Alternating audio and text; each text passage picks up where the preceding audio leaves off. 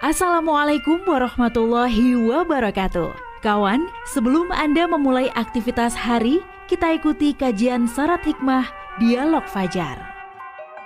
Assalamualaikum warahmatullahi wabarakatuh Alhamdulillah kawan pagi hari ini saya Fitriana Ayu kembali di program Dialog Fajar Sudah hadir Ustadz Mim Saiful Hadi dari pesantren Al-Quran Nurul Falah, Surabaya.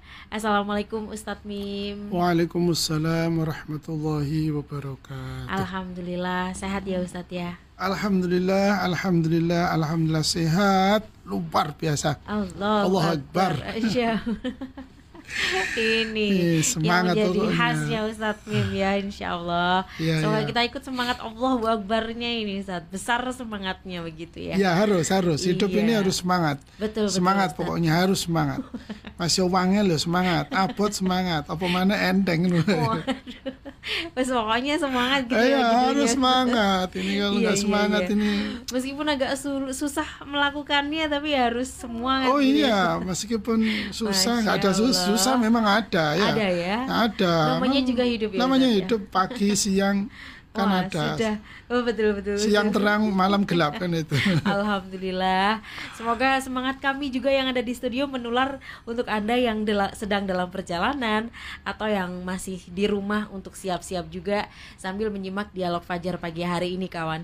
Eh, ini kawan, kita ini lagi berdiskusi bagaimana ternyata orang yang menahan marah itu pahalanya itu luar biasa. Nah, yang saya Oh, tanyakan ini gitu. Ustadz, padahal ya, kalau Iya, nggak iya. marah itu nggak lega Ustadz. Khawatir saya ini sudah lama ndak ke sini terus dimarahin Mbak Ayu ini kepengen marah minta izin dulu. Masya Allah, oh gitu ya, nggak mungkin lah saya Ustadz. Makanya minta izin dulu. iya iya, Ustadz bagaimana sih Ustadz Mim pahalanya iya, iya, menahan marah?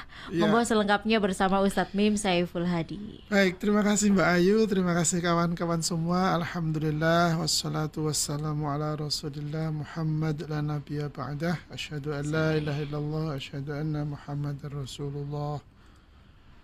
Kawan-kawan sekalian yang dirahmati Allah, ya pagi hari ini kita akan eh, apa eh, mengajak ya saya mengajak kawan-kawan semuanya untuk eh, menahan marah. ya. Masya Allah. menahan ini. marah. gitu. Ya, Karena kan kita lihat ini kalau orang sudah melepaskan amarah itu kan sudah tidak ada nggak ada apa ya nggak ada remnya, remnya nggak ada temboknya. iya, lega yang ada. Kalau mencari kelegaan kan lega bagi yang marah. Yang Nah, terus marah. yang menjadi sasaran kemarahan itu. Aduh, ini. Nah, kan sudah kita lihat, kita saksikan kan di beberapa Ya. tayangan, beberapa berita orang marah kalau dilampiaskan, Hmm, ya tidak ada batasnya.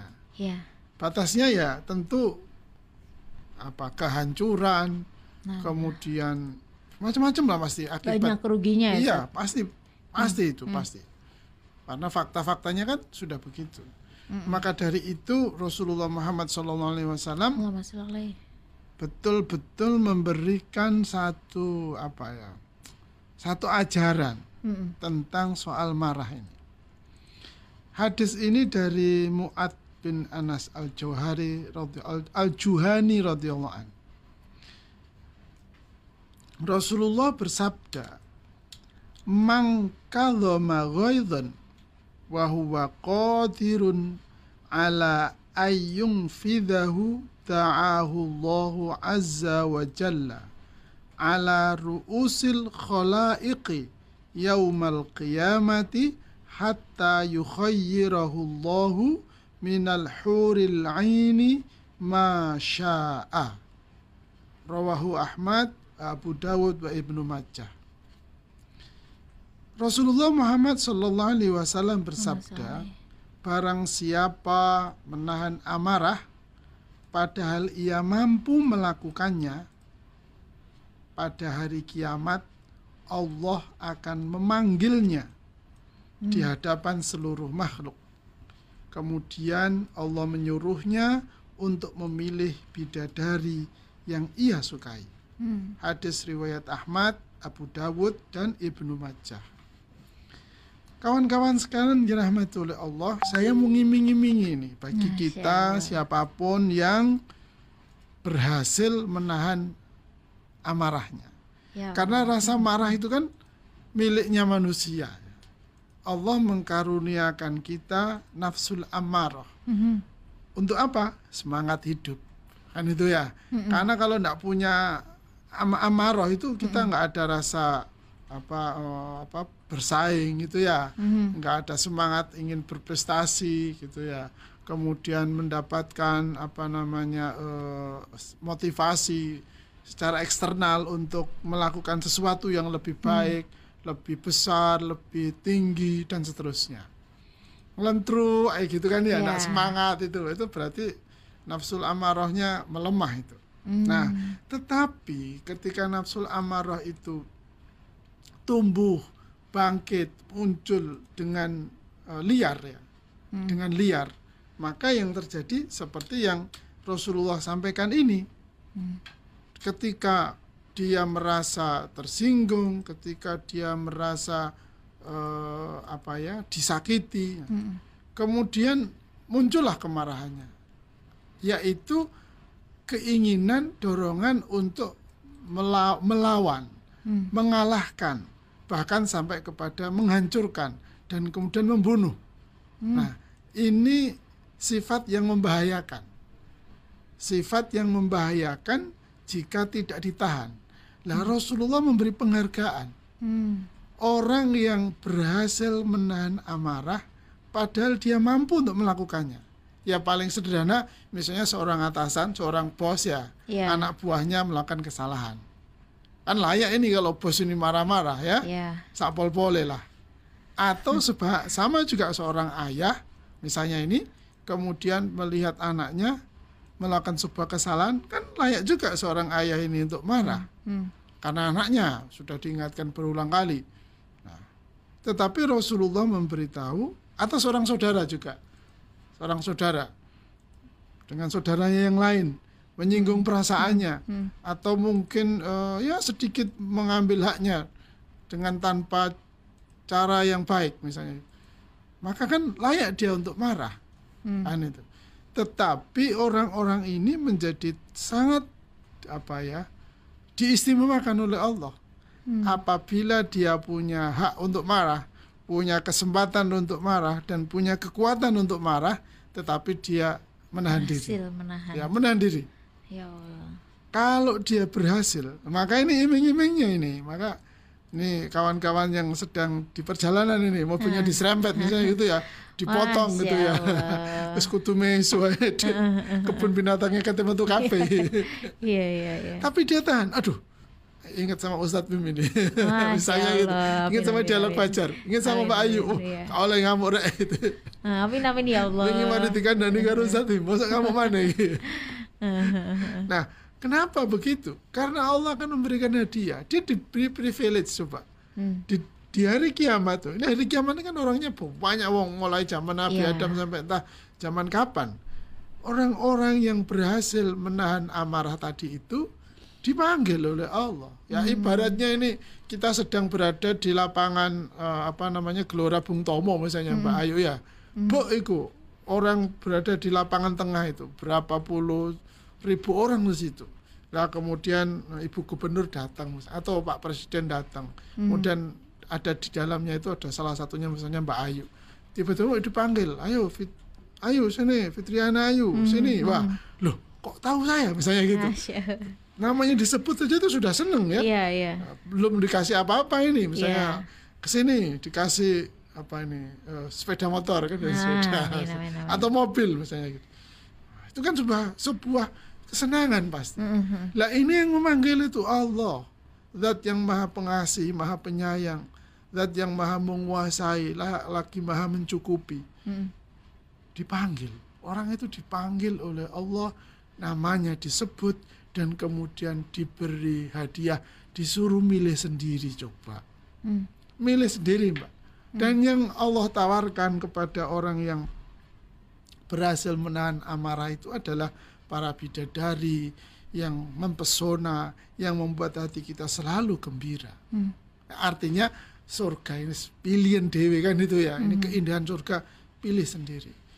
Jadi orang-orang yang berhasil menahan amarah padahal dia bisa marah itu oleh Allah diberi penghargaan yang sangat tinggi. Sangat tinggi.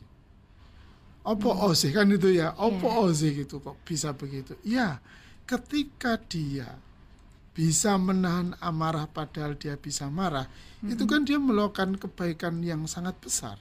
-hmm. Yang pertama, yang pertama ini, dia merasa bahwa ini adalah nafsu yang mana setan yang uh, yang akan uh, mengambil keuntungan.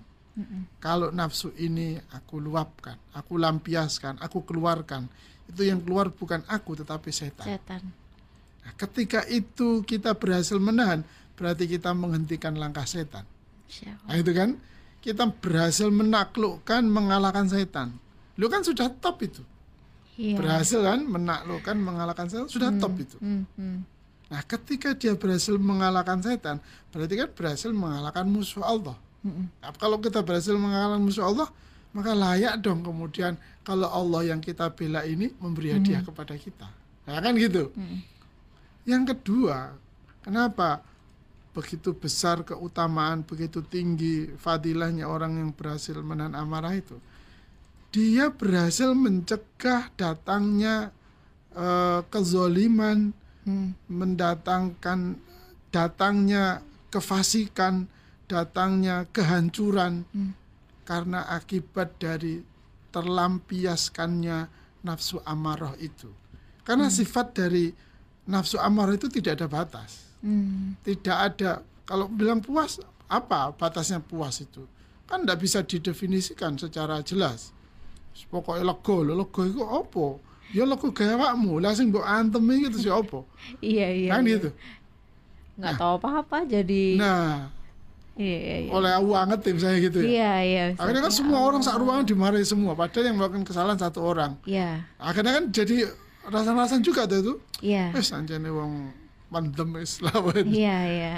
Kan menjadi rusak semua itu. Mm -hmm. Sehingga apa istilahnya tadi itu kezolimannya kerusakannya bisa tercegah tidak terjadi hmm. nama kita juga menjadi terhormat itu karena kalau udah orang marah itu kan ya apa yang keluar dari mulut kita ini kan sudah wes sembuh orang metu kabeh kan Mbak Ayu iya sehingga lupa siapa diri kita apakah kita ini orang hmm. terhormat orang berpendidikan dan sebagainya dan sebagainya bahkan hmm. orang beragama pun kita lupa iya nah maka dari itu ada sebuah kisah yang luar biasa Mbak Ayu mm-hmm. ketika suatu saat Sayyidina Ali bin Abi Thalib di dalam sebuah peperangan orang tahu kalau Sayyidina Ali itu orangnya sabar ya, mm-hmm. orangnya sabar. Maka ketika musuhnya ini sudah terpepet, ujung pedangnya Sayyidina Ali sudah ada di tenggorokan musuhnya ini, tinggal satu sentuhan saja orang ini akan tumbang. Orang yeah. ini pinter Sayyidina Ali ini orang yang pasti menahan marah, maka diludahi Sayyidina Ali itu. Hmm. Di, di dalam peperangan loh Mbak ini ya. Hmm. hmm, hmm. Sayyidina Ali diludahi sama orang itu. Ini tahu kelemahannya kan. Maka begitu Sayyidina Ali diludahi, Sayyidina Ali marah ini. Begitu marah, Sayyidina Ali apakah terus kemudian orang ini ditunjuk gitu? Enggak. Ternyata tidak. Ya Sayyidina Ali memanggil sahabat yang lain lanjutkan. Gitu kan. Istilah ya, saya itu ya, itu bahasa ya, saya. ya, lanjutkan. Gitu kan. Maka terus kemudian ganti apa berduel dengan sahabat yang lain itu. Begitu perang usai sahabat itu bertanya apa yang terjadi tadi? Kok sampai kamu mengurungkan duelmu dengan orang itu? Bahkan memanggil aku? Maka Sayyidina Ali mengatakan pada sahabat tersebut ketahuilah aku tadi diludahi sama dia dan aku marah sama dia dan kalau aku bunuh dia, aku khawatir aku membunuh dia bukan karena Allah, tapi karena meluapkan kemarahanku dan aku menjadi seorang pembunuh dan aku tidak ingin menjadi pembunuh. Hmm. Sampai segitu, Mbak. Coba ini dalam perang loh ya, di tengah-tengah yeah, yeah, perang yeah. ya, di tengah perang yang berkecamuk, kemudian Sayyidina Ali bisa memap, bisa menahan dirinya, menguasai dirinya bahwa hmm. apa yang dilakukannya ini bukan untuk melampiaskan amarah, tapi untuk berjuang di jalan Allah. Maka beliau tidak ingin sedikit pun langkahnya hmm. itu dicemari, dibelokkan, dirusak oleh nafsu amarah. Hmm. Nah, ini luar biasa. Ya, tentu level kita belum setinggi itu loh ya. Coba Iya, kita bayangkan ya, di tengah perang kayak gitu. Perang Iya, kan iya. bilang cuma hidup dan mati kan ya. Iya, iya, iya. Kalau tidak hidup ya mati, kalau nggak membunuh ya dibunuh kan itu. Iya. Tetapi Sayyidina Ali bisa berbuat Bisa. sangat luar biasa. Maka dari itu pantaslah kalau memang orang-orang yang berhasil menahan marah dan Sayyidina kan juga sebenarnya pantas kan kalau dia membunuh kan juga pantas itu kan. Tetapi sekali lagi Rasulullah telah memberi pelajaran kepada kita semuanya, memberikan tuntunan bimbingan kepada kita semuanya bahwa nafsu amarah itu atau kemarahan itu tidak boleh dilampiaskan, harus ditahan. Maka harus dilatih kan ini Mbak Ayu ya. Nah, ini Nah, gimana ini. caranya, Ustaz? Masih ada tak waktunya ini. Marah itu kan bagian dari kekecewaan ya Ustadz Bim ya. Salah ada satu ada sebab, salah salah satu satunya sebab, ya. ada yang memicu karena kecewa begitu. Kalau harus ditahan kemudian dilatih itu wah ini gimana Ustadz Ya. Bim? Memang ada kemarahan muncul karena kecewa. ya, Yang kedua karena merasa direndahkan. ya. Yang ketiga bisa jadi karena kesombongannya, Hmm, ketinggi hatiannya. ya. Yang paling parah itu karena kerasnya hati. Aduh. Nah, kalau sudah kerasnya hati ini waduh, Mbak. Wis kawan ngomong aku wis. pol berarti kan pol. Baca ta'awud aja Oh, Ustadz. ya, gak cukup ini. Aduh, ya Ustadz. ya, kalau yang pertama karena karena tersinggung, karena kehormatannya merasa direndahkan, baca ta'awud Ya. mungkin bisa. Nah,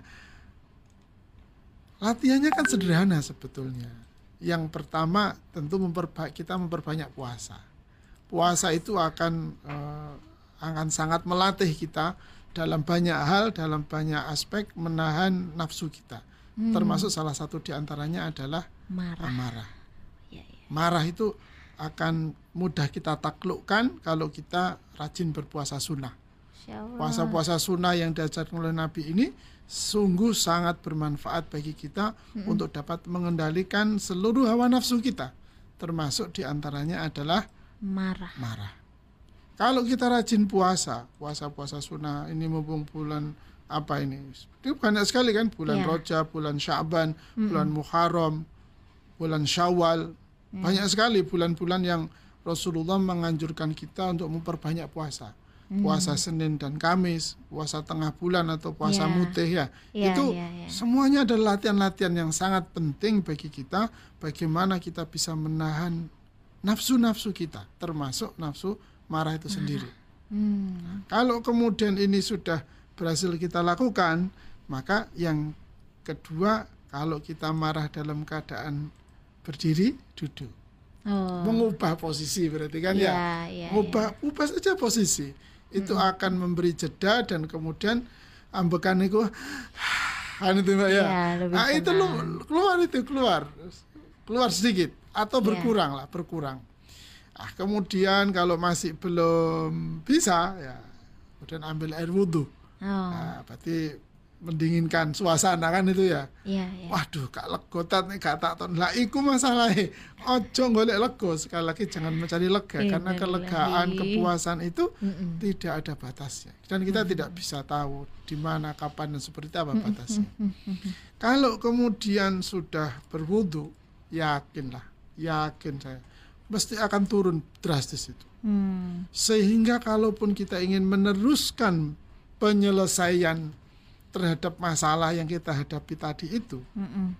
tentu akan muncul dengan penuh keyakinan kita ya, tentu akan muncul pikiran-pikiran baru atau kemudian insting-insting yang tidak pernah kita duga muncul demi untuk mengarah terhadap penyelesaian masalah Hmm. yang sedang kita hadapi. Lebih dari legowo lagi ya oh, lebih ya? dari lego kalau begitu Masya kan? Allah, iya, iya. Karena secara psikologis kita sehat, secara Ya. sosial kita sehat, dan yang lebih hebat lagi, secara spiritual kita juga kan menjadi Mm-mm. beruntung kan?